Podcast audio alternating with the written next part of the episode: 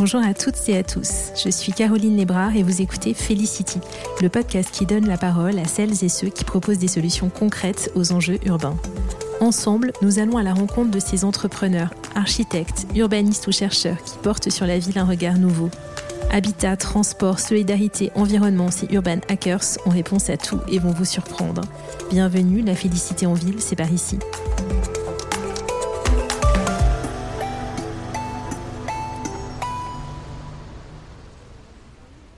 Aujourd'hui, je vous invite à la découverte d'une solution incroyablement créative à deux problèmes urbains. La raréfaction du foncier d'abord, qui est l'une des causes principales de la difficulté à construire de nouveaux logements et de la hausse des prix de l'immobilier, et le besoin de ressources complémentaires arrivées à un certain âge pour des propriétaires de pavillons devenus trop grands pour eux. À ces deux problématiques, IUDO répond par une démarche inédite qui vise à explorer le potentiel inexploité du tissu pavillonnaire pour le développement d'un autre modèle de production immobilière. Qu'il s'agisse de construire une extension, d'ajouter un étage, de réaménager un pavillon ou d'utiliser une partie de terrain, IUDO a des solutions et accompagne les propriétaires dans la conception et la réalisation de leurs projets. Alors comment ça marche? Quelle perspective pour la ville? On répond à ces questions avec Benjamin Aubry, président et cofondateur de IUDO. Un autre modèle de production immobilière, c'est parti. Bonjour à toutes, bonjour à tous. Je suis aujourd'hui avec Benjamin Aubry, cofondateur de Yudo. Yudo, c'est une société qui permet de densifier la ville tout en permettant aux propriétaires d'un pavillon ou d'un terrain d'optimiser leurs revenus fonciers. Mais je ne vais pas en dire plus et Benjamin, je vais surtout te laisser euh, te présenter et nous expliquer euh, ce que fait Yudo. Bonjour, merci beaucoup euh, pour cette invitation. En quelques mots, donc pour me présenter, je suis Benjamin Aubry, je suis architecte urbaniste de formation et cofondateur de Yudo, qui est une plateforme en fait pour la micro-promotion et la valorisation foncière qui s'adresse aux particuliers et, aussi aux, petites entreprises qui souhaitent développer un, projet de promotion sur leur propre terrain ou euh, voilà valoriser un petit peu leur patrimoine. Et donc, euh, en fait, Yudo, ça a commencé par euh, un peu notre histoire personnelle. On est trois associés. Euh, avoir grandi dans un pavillon et euh, on s'est toujours posé un petit peu la question de comment ces territoires pouvaient évoluer par rapport à, notamment ces enjeux de renouvellement urbain, de, densification dont on parle beaucoup aujourd'hui. Et Udo est aussi né du constat qu'aujourd'hui, il n'y a pas vraiment de modèle adapté pour faire euh, évoluer ces quartiers, notamment parce qu'on a un peu, c'est soit un peu, aujourd'hui la production immobilière est un petit peu binaire, c'est soit on fait du lotissement pavillonnaire par extension, soit euh, on est sur euh, la promotion immobilière classique qui est pas forcément adaptée euh, pour intervenir dans ces territoires en fait qui sont composés de, petits terrains avec une multitude de propriétaires. La promotion immobilière avec des objectifs en fait de, de volume d'affaires minimum en fait nécessite du coup de, de devoir racheter 1, 2, 3, 4, 5, voire euh, presque un îlot entier pour pouvoir accéder à ces objectifs de, rentabilité et, de marge. Donc nous, on part un peu du, constat inverse, euh, qui est de se dire, en fait, tous ces, petits propriétaires, ils peuvent euh, finalement eux-mêmes devenir, entre guillemets, des, micro-promoteurs. Et ça part notamment d'un besoin. Alors, nous-mêmes, pour ma part, en fait, mon père qui habite encore dans la maison familiale, euh, depuis donc euh, voilà des histoires euh, personnelles, enfin familiales, à, aménager plusieurs, enfin un logement à l'étage. Il est aujourd'hui âgé, il vit au rez-de-chaussée, et on s'est dit mais finalement, est-ce que bah, ces habitants, ils pourraient pas eux-mêmes produire du logement qui réponde à la fois à leurs besoins il y a aujourd'hui plus de 50%, en tout cas en Ile-de-France, 50% des, propriétaires de pavillons qui sont âgés de plus de 55 ans, euh, qui habitent seuls euh, ou à deux dans, dans, des pavillons qui étaient à l'origine plutôt conçus pour euh, des familles.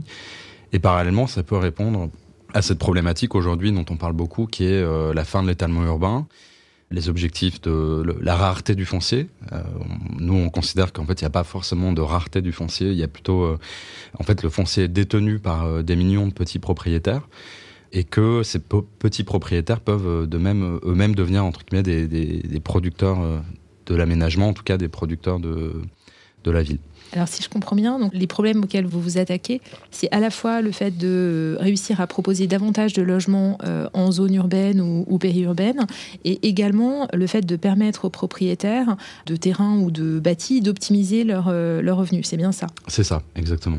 Ok. Euh, et du coup, comment ça se matérialise euh, en termes de type de projet euh, Tu parlais tout à l'heure eh bien, du, réaménagement du pavillon de, ton papa. Mhm. ça, c'est un scénario possible, mais je crois qu'il y en a d'autres. Est-ce que tu peux nous les, nous les expliquer? Bah alors on a plusieurs projets en cours en fait qu'on a lancés. Alors nous on se positionne plutôt en tant qu'assistant à maîtrise d'ouvrage, c'est-à-dire au départ d'un projet pour accompagner des, des projets sur, enfin les, propriétaires sur les possibilités qu'ils peuvent avoir en fonction du PLU, en fonction de leur situation personnelle, en fonction de leur capacité de financement, etc. Alors, je vais prendre quelques exemples. Euh, un des premiers projets qui vient d'être livré, qui est euh, donc à, Malakoff. là, ce sont des propriétaires accédants qui ont acheté une toute petite maison avec l'objectif au départ de, faire des travaux et sur lequel on a ajouté un logement, euh, en fait, dans le cadre donc d'une extension et d'une surélévation de la maison, plus d'une rénovation euh, ultra performante d'ailleurs. Donc on a ajouté un logement locatif avec une petite entrée euh, indépendante sur rue euh, qui permet euh, de financer, donc à la fois pour les propriétaires d'avoir un, un, revenu qui permet de financer les travaux grâce donc au revenu locatif et à la fois donc d'avoir aussi un objectif patrimonial assez intéressant puisqu'au lieu d'avoir une seule maison ils ont ils ont un logement en plus. Euh, ça c'est un exemple en plus qui en fait permet de répondre à, un enjeu donc de rénovation énergétique mais aussi euh, de préservation de la pleine terre sachant que ce projet on ne consomme euh, absolument enfin on consomme zéro pleine terre. On conserve euh, le jardin parce qu'en fait on vient vraiment travailler sur euh, sur euh, presque de la dentelle avec une surélévation, l'optimisation d'un existant, etc. Un autre projet c'est, euh, qui est en cours là en, phase de chantier, c'est au Lila. Donc là, on a des propriétaires euh, retraités qui ont une maison qui est devenue trop grande pour eux par rapport donc bah, les, leurs deux filles sont partis et on vient créer deux logements euh, donc dans le volume existant de la maison avec un garage au rez-de-chaussée qu'on transforme euh, pour euh, faire un appartement donc euh, du enfin un appartement T1 bis au rez-de-chaussée avec une très belle hauteur d'ailleurs sous plafond et un duplex à l'étage. Donc ça paraît, ça permet à la fois aux propriétaires donc d'avoir un complément de revenus, de financer la rénovation, de pas vieillir seul aussi, ça c'est vraiment un point aussi important, c'est-à-dire que même si c'est relativement informel, c'est-à-dire que c'est vraiment un délogement indépendant, ça permet quand même d'avoir des voisins, d'avoir un lien euh, qui va se faire, et puis en même temps de contribuer euh, à euh, une sorte de mixité sociale à, à l'échelle d'un terrain. C'est-à-dire que ce qu'on constate aussi, c'est qu'en général, les quartiers pavillonnaires sont sont très monofonctionnels, en tout cas en termes d'offres immobilières, on n'en est que dans du pavillon. Bah là, on va intégrer, bah, ça peut être a priori le, rez-de-chaussée sera plutôt un étudiant ou un jeune actif, l'étage ça peut être un, couple. Euh, donc ça permet aussi vraiment de, créer du logement. Et puis en plus, alors, ce projet-là, ça permet d'intégrer une, partie patrimoniale puisque les deux appartements euh, ont été mis en donation à leurs enfants. Euh, donc c'est vraiment des logiques, si vous voulez, de, euh, de, enfin, de faire fructifier son patrimoine et de partir un peu de qu'est-ce qui existe et qu'est-ce qu'on peut transformer en même temps en suivant un peu le parcours résidentiel euh, d'un propriétaire. Alors c'est super intéressant, merci beaucoup. Pour que je comprenne bien, votre offre de service. Donc, tu parlais tout à l'heure euh, d'assistance à maîtrise d'ouvrage, c'est-à-dire que vous, vous allez être euh, conseil sur euh, le projet d'ensemble, vous allez faire le chiffrage, recommander potentiellement des, des, opérateurs. Enfin, où s'arrête le champ des prestations que vous pouvez délivrer? Alors on a mis pas mal de temps en fait finalement à construire notre modèle parce que Yudo ça part d'abord d'une vision de l'urbanisme aussi de, ce que peut être la ville et comment elle peut se transformer. Euh, et donc aussi, ça part aussi d'un constat qui est qu'aujourd'hui, il y a beaucoup de petits propriétaires qui se posent des questions. Et donc, euh, euh, ce qu'on proposait euh, nous au départ, c'était, euh, enfin, ce qu'on continue à proposer, mais on a agrémenté depuis, c'est donc ce qu'on appelle une faisabilité 360, qui est à un prix abordable, enfin, qui est autour de 2500 euros TTC où on propose trois scénarios euh, d'évolution spatiale, programmatique, d'usage, et chaque scénario est accompagné de, euh, fin, enfin de, de, chiffrage prévisionnel, toutes dépenses incluses, pas que les travaux, mais il y a aussi toute la partie euh, honoraires, euh, taxes, euh, assurances, etc. Et de simulation de financement en fonction, euh, bah, voilà, si vous mettez un appartement à louer, si vous le mettez en location meublée ou en location intermédiation, en intermédiation locative sociale, si vous, si vous créez de logements, peut-être que vous en vendez un euh, que vous en louez un, euh, bah voilà, euh, par rapport au coût, par rapport à un emprunt, si vous prenez sur 15 ans, les recettes, les dépenses, etc. Donc on fait, En fait, sur chaque scénario, une sorte de petit business plan qui permet aux propriétaires, aux, aux, futurs porteurs de projets, d'avoir un peu une vision globale de combien ça va vraiment lui coûter. Suite à ça, en fait, euh, on a des partenaires. Donc, euh, en l'occurrence, aujourd'hui, c'est notre associé euh, Erwan qui a aussi son agence parallèlement, qui ensuite prend la maîtrise d'œuvre des projets en fonction d'un scénario qui a été bien établi, qui est vraiment en plus un, un vrai cahier des charges. Et, qui, au final, permet aussi de gagner beaucoup de temps sur l'ensemble de la chaîne de services, puisque le propriétaire sait ce qu'il veut, sait combien ça coûte. Euh, et nous, donc en fait aujourd'hui, donc depuis euh, un peu, on a fait une quarantaine d'études de faisabilité. Là, on a lancé 14 euh, logements, voire même il y en a des nouveaux là qui vont qui vont être lancés. on développe actuellement, en fait, on a une stratégie où, de développement d'une plateforme. on s'est rendu compte que en fait, accompagner des, des, des propriétaires, euh, il y a une question évidemment de rentabilité, c'est-à-dire qu'il faut avoir euh, des, trouver des gains de productivité euh, pour pouvoir faire vivre une boîte.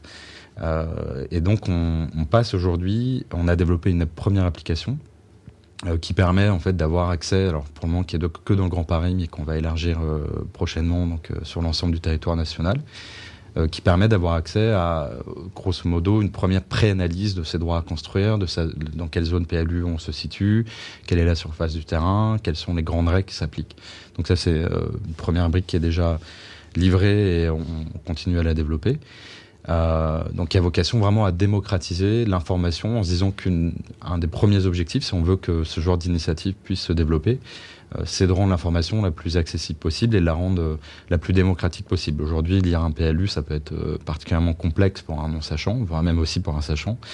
rien que dans le Grand Paris, d'ailleurs, on, compte plus de 2371 zones PLU dans les 131 communes qui composent la métropole. Donc c'est vraiment une information qui est très fragmentée, pas toujours facile à comprendre. Donc voilà, c'est notre première, un, des chantiers sur lesquels on travaille. Plus euh, développer une, plateforme de ressources. Euh, donc euh, sur les questions de montage, aujourd'hui, il y a, y a, des vrais sujets qui se posent euh, sur les montages juridiques, sur les montages financiers. comment est-ce que, par exemple, on intègre de la vente, sachant que la VFA aujourd'hui, c'est plutôt un outil pour les promoteurs avec des, des, des, garanties financières d'achèvement qui sont demandées. Donc il y a beaucoup de sujets aussi en termes de R&D juridique. Donc là-dessus, on est d'ailleurs accompagné par euh, un grand cabinet de notaires, donc les Chevreux, euh, sur ces, cette partie de R&D. C'est quoi le R&D R&D, pardon, recherche et développement. D'accord. Euh, recherche et développement sur les questions de, de montage. Et puis, donc, cette plateforme a la vocation donc, à développer, donc proposer des, ressources, des simulateurs divers et variés sur les coûts de la construction, sur les, questions de, de, voilà, de, de financement, de, de, simulation de financement, etc. Et un de nos objectifs, c'est de se dire, cette plateforme, elle va à la fois s'adresser aux, propriétaires, donc avec une, face euh, directement pour les particuliers ou pour les porteurs de projets, et une face plutôt pour les professionnels qui vont accompagner euh, ces propriétaires dans des projets. Sachant, un de nos objectifs, c'est de se dire que Aujourd'hui, euh, ces projets peuvent être très, enfin, tout à fait rentables. Alors, c'est des petits volumes, mais disons que ça peut très bien fonctionner pour euh, des agences d'architecture euh, euh locales, ou en tout cas de, petite taille. Ça peut être des projets en plus très intéressants qui nécessitent une vraie ingénierie que l'architecte peut apporter. Et donc, un de nos objectifs, c'est de, mettre à disposition ces outils auprès des architectes et ces ressources, notamment pour les questions de financement, de, créer des partenariats avec des institutions bancaires, etc., pour pouvoir euh, proposer des, solutions de montage. Super, alors c'est très clair. J'avais pas en tête euh, effectivement la piste de développement euh, plateforme qui s'adresse à la fois aux potentiels habitants et également aux, architectes. Donc je trouve ça, je trouve ça très intéressant.